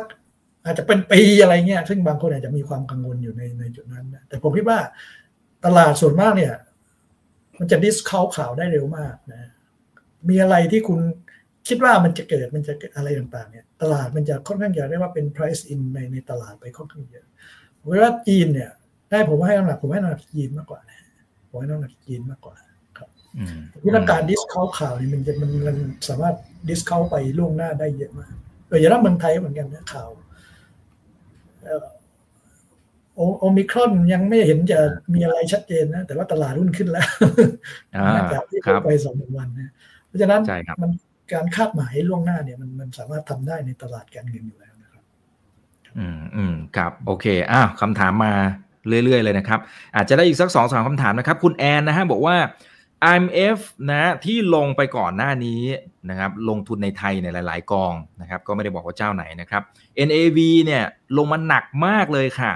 ตอนนี้ลงมากสุดคือเกือบ 30%ขอคำแนะนำในการจัดการเพื่อ เงินเกษียณในอนาคตหน่อยมันมันจะแก้พอร์ตยังไงได้บ้างคะพี่ชาคริตครับเอ่อ don't worry นะมัน switching ได้นะฮะของประเภทนี้นะฮะเพราะฉะนั้นผมอยากจะให้ให้ให้ลองไปพิจารณาพอร์ตที่ผมได้เรียนนะท่านจะจัด core port ของท่านมีกองที่เน้นการลงทุนในระยะยาวเป็นหุ้นที่เรียกว่าเป็น quality growth นะฮะกองทุนประเภทที่เน้นหุ้น quality growth โอเค ถ้าท่านคิดว่า ไอ้กองกองนี้นโยบายก็ไม่ชัดอะไรไม่ชัดนี่นะก็พยายามสวิตชิ่งไปจัดพอร์ตให้มันมันเข้ากับเรียกว่าไงฮะเข้ากับธีมในช่วงนั้นๆ มากขึ้นนะนั่นก็ก็เป็นทางเลือกหนึ่งนะที่ที่จะทำนะผมไม่แน่ใจว่าในในรายละเอียดของพอร์ตที่ที่ได้ไปลงเป็นเป็นประเภทไหนนะครับ แต่ผมคิดว่าในส่วนหนึ่งก็ก็สามารถทำ switching ได้นะขายออกไปแล้วก็ซื้อกองใหม่นะ ก็ก็ทำได้ไม่ยากนะในในระยะเดียวกันดังเห็นว่าบางช่วงบางบางบางท่านอาจจะ active มากเกินไปนะก็มีนะที่ที่สวิส บ่อยนะแต่ผมคิดว่าไม่จำเป็นถึงขนาดนั้นนะแต่ว่าอาจจะดูบางช่วงเช่นเอ๊ะ mid small น่าจะน่าสนใจกว่า มันก็มี mid small ให้เราเข้าไปเลือกนะเป็นการผสมบางทีคุณจะเล่นกองหุ้นขนาดใหญ่เซ็ตฟิฟตี้อยู่อ่าถ้าคิดว่าถ้าช่วงที่ผ่านมา ปีนี้นะเราเห็นว่าหุ้นขนาดใหญ่เซ็ตฟิฟตี้ยังไม่ค่อย perform นะ ใช่เป็นหุ้นขนาดกลางขนาดเล็กที่ perform ดีกว่าอะไรอย่างนี้ท่านสามารถทำ switching ในในพวกนี้นะเราคิดว่าในที่สุดก็ก็ถ้าเป็นกองต่างประเทศเราก็ต้องไปเน้นธีมใหญ่ที่ผมได้เรียนนะว่าธีม renewable นะธีมในเรื่องของของเทคโนโลยีธีมอะไรพวกนี้นะก็ก็จะสามารถจะกลับฟื้นกลับมาได้นะครับ ผมคิดว่าในในช่วงต่อไปนะครับ อืมอืมครับ แล้วก็เชื่อมไปที่คุณอดีเทพได้เลยพอดีเลยนะครับ คุณอดีเทพบอกว่า อะถ้าเราลงแล้วเนี่ยผลการดำเนินงานมันไม่ดี ผมว่าหลายคนเจอแบบนี้นะพี่ชาคิดเท่าที่ดูนะนะครับ ยกตัวอย่างเช่นไอกองเสริมความหมายก็น่าจะเป็นไอ satellite port นะ satellite port ว่ากองเสริมมันแย่เนี่ยไอเดียก็คือว่าเอ๊ะเราควรจะต้องซื้อเพิ่มเฉลี่ย ไอตัวที่มันร่วงลงมาหรือเปล่า อีกนัยยะหนึ่งคือไอไอกองที่มันแย่คือราคามันอาจจะถูกแล้วก็ได้นะครับ หรือจริงๆควรสวิชออก ไปหาตัวที่มันมันน่าจะมีอนาคตที่ดีกว่า อยากได้ไอเดียนะครับ ของพี่ชาคริตเออหัวเฉลี่ยดีไหมฮะเออจริง ๆ เป็นเป็นคำถามที่ดีนะ ซื้อฉวยเฉลี่ยดีไหมนะครับเอ่อต้องอยู่ที่ว่าตอนมันลงเนี่ยมันลงขนาดไหนนะถ้าถ้ากองลงไปยี่สิบแล้ว ผมคิดว่าซื้อเฉลี่ย ไม่ควรสวิสถ้ามันลงลึกมากเลยนะซื้อเฉลี่ยนะแต่ว่าถ้าคิดว่าเพิ่งเริ่มลงลงไม่มากสี่ห้าเปอร์เซ็นอะไรเงี้ยผมคิดว่าแนวโน้มดูแนวโน้มไม่น่าจะดีนะถ้าลงยังไม่เยอะนะผมแนะนำให้สวิตชิ่งออกเลย แต่ถ้าลงหนักมากลงลึกมากแล้วเข้าไปดูแล้วโอ้โหคงจะฟื้นยากอะไรเงี้ยเว้นเซ็เว้นอะไรอย่างนั้นนะถึงจะสวิตชิ่งแต่ผมคิดว่าถ้าลงมาลึกมากเกินสิบเปอร์เซ็นเนี่ยซื้อเฉลี่ยเข้าไปนะจะดีกว่า อืมอืมครับเพียงแต่ว่าอาจจะต้องไปดูไส้ในด้วยนะครับ ว่าไอกองที่มันลงมาลึกๆเนี่ยที่เราอยากจะซื้อเฉลี่ยเนี่ยมันยังดีอยู่หรือเปล่านะนะครับ โอเค จะได้สบายใจ เออ เนี่ย นี่ท่านนี้ท่านนี้นะครับ คุณแอนนะฮะก็ถามเพิ่มนิดนึงนะครับ บอกว่าตอนเนี้ยบลจพากันออก IMF กองทุนหุ้นต่างประเทศเยอะมาก อันนี้จริงนะครับ เยอะมากๆเลยนักลงทุนเองก็แห่กันนะครับไปซื้อกองเหล่านั้น แล้ว IMF ที่ลงทุนในหุ้นไทยล่ะพี่ชาคิด จะยังมีคนดูแลไหมนะอันนี้อันนี้อันนี้เขาเขาไม่ได้มี accent แบบนี้นะ อันนี้ผมผมแค่ถามแทนเฉยๆนะครับ ยังมีคนดูแลอยู่หรือเปล่าว่าคนแห่ไปต่างประเทศหมดแล้วนะเออไม่ไม่ต้องเป็นห่วงนะครับ คือจริงกองในประเทศเนี่ยลักษณะหนึ่งก็คือว่าเป็นกองที่เราว่าเป็นเป็นกองบริหารโดยเป็น active นะก็คือบริหารโดยผู้จัดการกองทุนเนี่ยไปเลือกหุ้น pick หุ้นเองเลยนะฮะเข้ามาอยู่ในพอร์ตนะและตัดสินใจซื้อขายนะ ในขณะที่กองต่างประเทศเนี่ยเราก็เป็น feeder fund นะคือเราตัดสินใจครั้งแรกครั้งเดียวนะเราเลือกกองที่ดีที่สุดให้ท่าน แล้วก็ติดตามผลดำเนินงานนะอะไรต่างๆมานะฉะนั้นในเรื่องของของการดูแลอะไรต่างๆนี่มันอาจจะมี fund manager ในต่างประเทศที่รับผิดชอบหลักอยู่แล้วส่วนหนึ่งนะเพราะฉะนั้นในประเทศเป็น follow up เป็นการเลือกในช่วงต้นนะฮะซึ่งอันนั้นอาจจะต้องใช้ ความพยายามในการคัดเลือกแต่ว่าหลังจากนั้นมันจะเป็นเรื่องของผู้บริหารต่างประเทศ ในขณะที่เมืองไทยก็จะมีหน้าที่ของผู้จัดการกองทุนที่รับมอบหมายที่จะต้องดูดูแล้วนะ เพราะฉะนั้นโดยงานโดยอะไรต่างๆก็ก็จะมีความรับผิดชอบที่ที่ชัดเจน แล้วก็ไม่ต้องกังวลครับ เราดูแลใกล้ชิดปรับพอร์ตทันสถานการณ์อยู่ตลอดเวลานะครับครับอ่าครับครับโอเคนะครับเอ่อคุณนัทพบนะครับ ขอไอเดียตรงนี้หน่อยนะครับ บางกองเนี่ย เน้น passive นะครับคือลงไปล้อๆไปกับดัชนีนั่นนะครับ แล้วก็เชื่อว่าเดี๋ยวระยะยาวมันก็น่าจะมาแหละนะตามที่คุณปู่เบนบัฟเฟตก็ก็ให้ไอเดียไว้เนี่ยถ้าเป็นไอเดียในการลงทุนในกอง passive แบบนี้เนี่ยพี่จะคิดมองข้อดีข้อเสียยังไงครับการลงในกอง passive เนี่ยผมคิดว่าคือคนที่ลงเนี้ยเราเรียกว่าเป็นจะได้ประโยชน์ในการทำเรียกว่า asset allocation นะ asset allocation นี่ก็หมายความว่า คุณจะเป็นการผสมผสานระหว่างกองของประเทศต่างๆนะเช่นว่าคุณลงกอง passive ของไทย คุณลงกอง passive ของอเมริกาที่เราเรียกว่าเป็น ETF ฟันนะฮะเป็นอาจจะเป็น ETF ของกลุ่ม sector ด้วยก็ได้นะฮะหรือว่าของประเทศของอะไรนะงั้นประโยชน์ของการลงแบบนี้เนี่ยมันจะเป็นประโยชน์ในการทำเรียกว่าเป็น asset allocation ที่ถูกต้องคือคุณเลือกเลือก ไอ้ไอ้กองใหญ่ๆเหมือนประเทศหนึ่งก็เหมือนหุ้นหนึ่งตัวนะแต่คุณผสมเข้ามานะยันอันนี้ก็คือประโยชน์จากการทำ asset allocation จากการลงทุนประเภทนี้ก็ได้ประโยชน์นะในขณะเดียวกันถ้าถ้าเราเลือกกองอีกแบบหนึ่งนะก็คือเราไม่ได้ไปทำในลักษณะนั้นคือเราเชื่อมั่นในผู้จัดการกองทุนว่า เขาสามารถที่จะทำให้มันชนะตลาดได้นะเราก็ไปเลือกเป็นกองกองที่ผมได้เรียนนำเสนอนะ อันนั้นก็คือเป็นอีกลักษณะหนึ่ง เพราะฉะนั้นการลงทุนแบบแพสซีฟแต่ว่าเป็นการทำผสมระหว่างสินทรัพย์ของประเภทต่างๆ เข้าด้วยกัน ก็สามารถที่จะสร้างพอร์ตอีกแบบหนึ่งได้ด้วยนะคือมองว่าหนึ่งประเทศอาจจะเป็นเหมือนหุ้นหนึ่งตัวไปนะแล้วก็ผสมครับ อ่าครับโอเคนะครับอ่าอาจจะเป็นคำถามสุดท้ายคุณวรเทพนะครับ ช่วยทำสรุปให้หน่อยนะฮะว่าวันนี้แนะนำกองไหนเอาอย่างนี้เลยนะฮะเอาแบบตรงๆนี้เลยนะครับ ก็ก็น่าจะเป็นภาพนี้ได้ไหมครับ พี่ชาคิดเป็นตัวสรุปเป็นตัวสรุปอีกทีหนึ่งช่วยสรุปได้โอเค ผมแนะนำอย่างนี้นะฮะสำหรับกองเอ่อที่เป็นคอพอร์ตนะฮะผมแนะนำ MFC Global Focus เพื่อการเลี้ยงชีพนะฮะเป็น IMF นะครับ เป็นกองหลักกองหนึ่งนะที่ท่านซื้อเข้ามาเป็นคอพอเลยนะ ตัวนี้ถือยาวเลยนะ ไม่ต้องสวิตชิ่งมากมายนะสี่ห้าปีค่อยมาดูกันนะ แล้วก็ในประเทศผสมเป็น M value เข้าไปนะฮะเป็นกองคอพอหลักนะครับเพื่อการเลี้ยงชีพเป็น IMF นะในขณะที่ S S F ก็มีกองกองที่ผมแนะนำเหมือนกันเมื่อกี้นะเป็น FC Global Focus เหมือนกันนะเพื่อการออกอันนี้ก็เป็นคอพอร์ตส่วน Satellite Port ผมก็แนะนำให้เป็น Renewable นะฮะเป็น Renewable นะฮะแล้วก็เป็นเอ่อเอ่อ China Equity นะเพราะฉะนั้นถ้าท่านคิดว่าท่านยังไม่มี core port ที่ดีพอที่จะถือระยะยาว ผมแนะนำให้ไปซื้อ core port ก่อนนะ global focus ก่อน ส่วนเทสลาเดี๋ยวอาจจะรอรอปีหน้าหรือว่าซื้อซื้อเป็นลักษณะเป็นเป็นลงทุนธรรมดาไปก็ได้นะฮะเพราะฉะนั้นถ้าถ้าโดย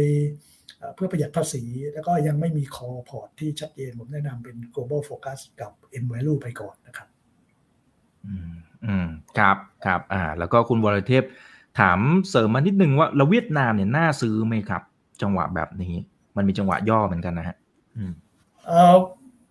เวียดนามก็ถือว่าเป็นตลาดที่ที่ perform ดีมากในปีที่ผ่านมานะแต่ว่านั่นแหละฮะตามไปด้วยด้วยความผันผวนเนี่ยนะครับเอ่อ ก็มีความน่าสนใจนะครับ ผมคิดว่าเวียดนามเป็นเป็นประเทศหนึ่งที่ที่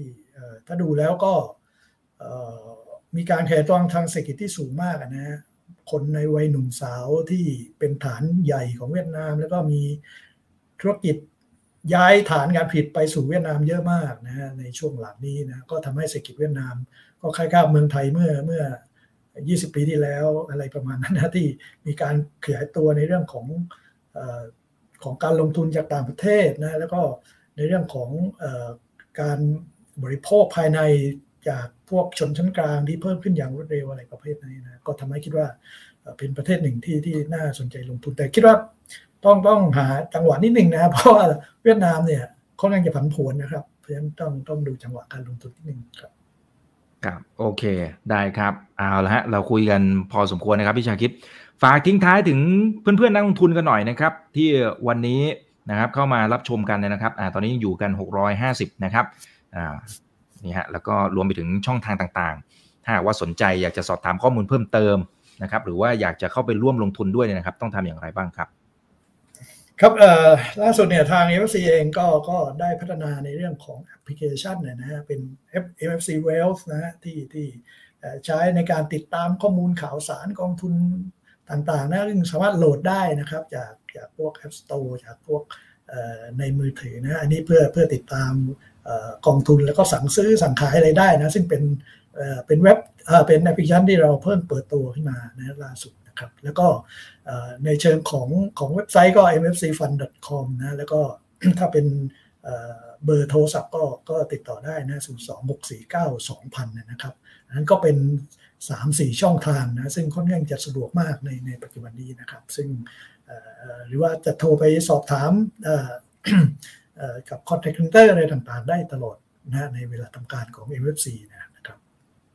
ครับครับอ่าเอาละครับ แต่การลงทุนมีความเสี่ยงยังไงก็ไปศึกษาข้อมูลเพิ่มเติมนะครับ ก่อนการตัดสินใจในการลงทุนด้วยนะครับ วันนี้ขอบคุณพี่ชาคิดมากนะครับ ขอบคุณมากเลยนะครับ ครับ สวัสดีครับสวัสดีครับ ครับครั้งหน้าจะเป็นเรื่องไหนเดี๋ยวรอติดตามชมกันนะครับนี่คือถามเป็นทีโดยช่องถามอีกกับอีกกับผมอีกบรรพศครับ วันนี้สวัสดีครับ